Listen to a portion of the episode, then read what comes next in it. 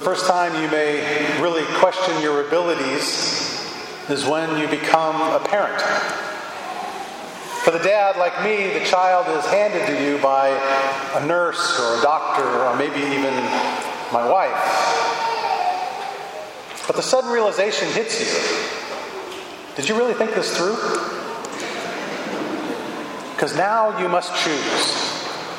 Choose to follow the call to be a parent or not. Now remember the flash of thought in my mind when that happened, and yet when I saw the eyes of my child with my eyes, I was committed. Committed to do all I could do to raise that child.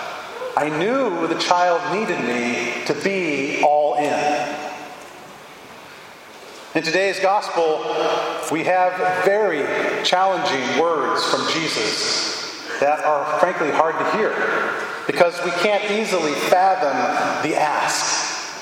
If anyone comes to me without hating his father and mother, wife and children, brothers and sisters, and even his own life, he cannot be my disciple. Whoever does not carry his own cross and come after me cannot be my disciple. And I would bet that most, if not all of us here today, are people seeking to be disciples of Christ, to follow him. But how can he ask me to hate my own child? And further, what is my cross? What does that mean?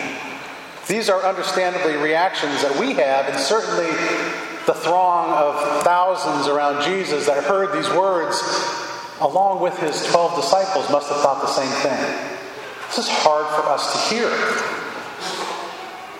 What is hate?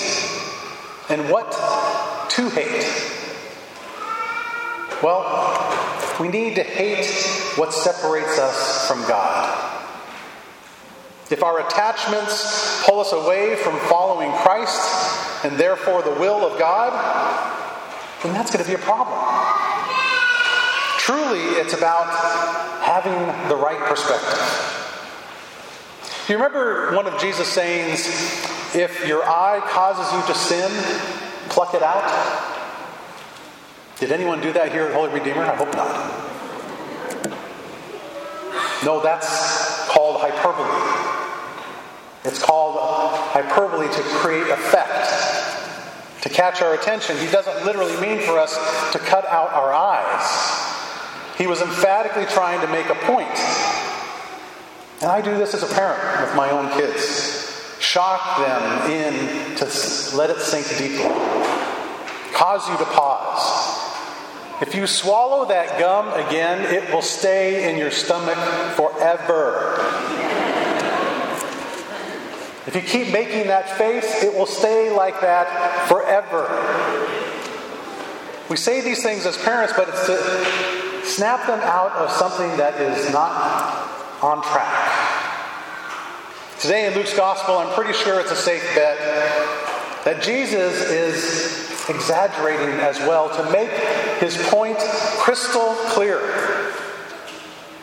As Father Nathan reflected some weeks ago in his homily, Jesus comes first. He has to be our primary focus. Not just on Sundays, but all days, but most especially on this day, Sunday. Even when visiting our friends and family, you might recall them say on vacation, they might discourage us from going to Mass. No, go to Mass. We shouldn't be doing this act of coming to Mass because it's convenient and because it's primary and first in our lives should be the reason. I need God, and the rest will follow according to his will. That's the way Christ journeyed to Jerusalem. And he's telling the disciples and those who want to be disciples, you've got to be all in if you're going to follow me to my Father. He doesn't actually want his disciples to harbor ill will toward their mother or father, or sister or brother, children or wife, or even themselves. Nor did he want them to harm themselves by plucking out their eyes. What he's doing, though, is he's using this imagery of the absoluteness of hate as a hyperbole in order to emphasize that you can prefer no one else over him. He is to be loved above all. And if you love your father, mother, sister, brother, wife, children, and even your own life more than you love Jesus, you can't be his disciple. That is hard to hear. And yet, we have to weigh the cost, or you will not make it. I will not make it. So today, ask yourself do I want to be his disciple? That question should be one we daily reflect on. It's what should guide us. Am I following Christ in my action that I'm going to do this day? We heard in the book of wisdom from our first reading for the corruptible body burdens the soul, and the earthen shelter weighs down the mind that has many concerns. That's so often our lives, isn't it? We have many concerns. We look at the needs of our family, friends, community, feeling that burden of need, and oftentimes at the expense of putting Christ first. Time and again in the Gospels, we hear of people who want to follow Christ, but have to take care of the family or have to square away their, their resources. No. But here is the hope in all this. If you follow him, if you let go and truly follow him, he will give us what we need to do all that good work for those people whom we love, those people whom He told us to hate. Because really, He doesn't want you to hate them, He wants you to love them like He loves them selflessly, authentically. You can't truly love someone first and God second. It's impossible. It's impossible because it's not truly love, it's something else. You may think it's truly love, but I assure you it's something other than God's love. God is true love, and God, He's not asking to be your friend. He wants you to be His son and daughter. He focuses our lives more and more and more toward God the Father, who brings that life about. If we don't keep that focus, if we become lazy in our awareness of God, if we drift when times are good toward the world and not toward God, then we will suffer. And regarding the cross that we must bear, we're invited to share Christ's cross, a portion of it, which is hardship in our life.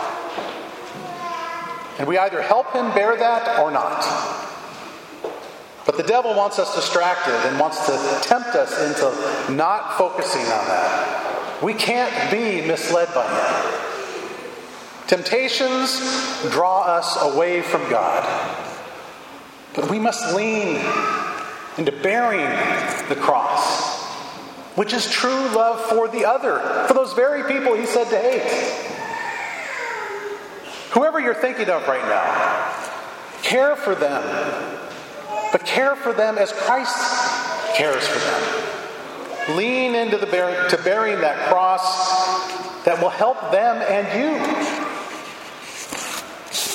The cross is understanding rightly the life that you have been given and coming to know more fully how to live this right life rightly with God, who's given it. But bearing the cross can be painful, there's no doubt. Each one of us can attest to pains in our life. And we may be tempted to blame God for that pain. Pain is not created by God, it's a consequence of the world's fallen humanity. But God uses the pain inflicted by the brokenness of this world to redeem us, you and me, by carrying it, literally carrying it on that cross up to Calvary. He carries our pain on him. Our cross is connected to him. Let me ask you would Jesus create pain? Literally create pain and then inflict it on himself? I don't believe that. He didn't create pain and suffering. We did. And we still do. I still do when I sin. And yet, he says, Follow me. Mother Teresa, one of my heroes throughout my diaconal journey, has a wonderful statement of truth that is so very sweet. She says, I know God won't give me anything I can't handle. I just wish He didn't trust me so much. I can relate to that, and maybe you can too. But the truth is, He does trust us.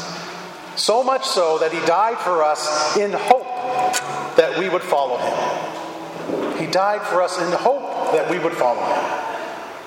Today, trust the Lord with all you've got, even if it's just a little bit. Trust the Lord with that. He won't let us down if we do. He'll transform our minds, our hearts, so we can love those in our lives with a truly authentic love that will help Christ shoulder the cross for their salvation and yours.